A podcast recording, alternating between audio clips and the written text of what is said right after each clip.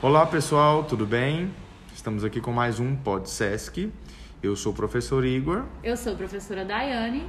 Eu sou a professora Camila. A professora Camila vai falar sobre um assunto super interessante pra gente, é, que é o TDAH. Professora Camila, se apresente pra gente, por favor. Bom, eu sou professora de Educação Física com formação em especialização em neuropedagogia. Professora Camila, você pode trazer para nós mais informações sobre o TDAH, no sentido do que seria o TDAH? Bom, o TDAH ele é um transtorno do déficit de atenção com hiperatividade.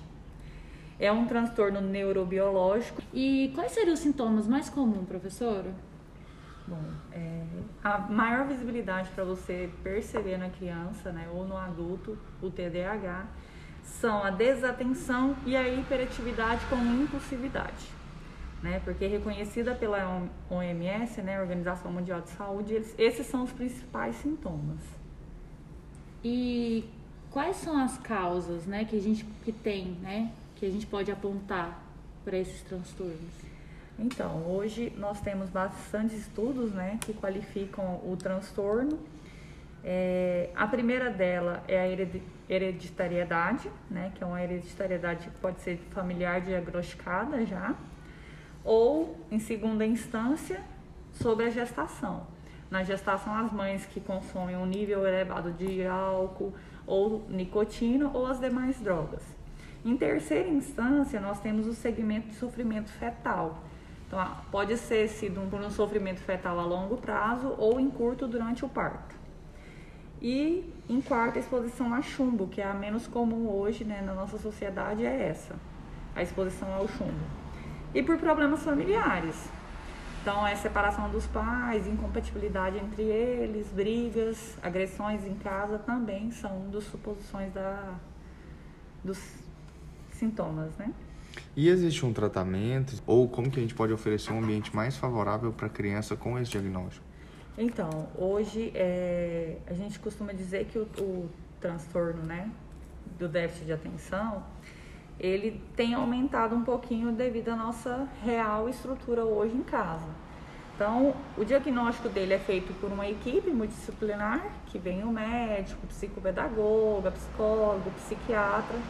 Alguns casos já entra com a medicação e outros casos nem sempre vai precisar da medicação. Então vai definir de acordo com o nível.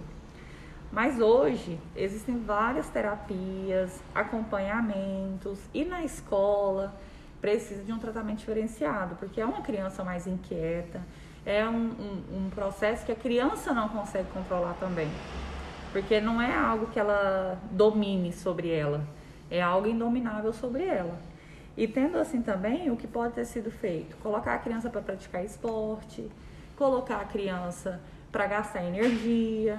Quando ela vai para esses locais para praticar um esporte, quando a criança sai para praticar esses esportes que ajudam muito no gasto de energia, então assim, nesses esportes ela vai estar tá trabalhando algumas equivalências que a hiperatividade tira, que é a atenção, vai trabalhar o esporte, ela vai trabalhar para melhorar a atenção é impulsividade, às vezes ela é mais agressiva, às vezes ela age pelo impulso, o esporte diminui isso, porque mostra que cada coisa tem o seu tempo.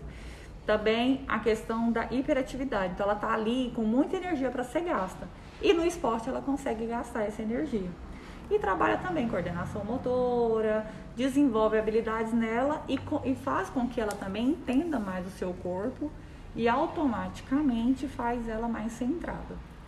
Falando sobre essa questão da prática, existem práticas mais viáveis, práticas mais, indica mais indicadas para essas crianças?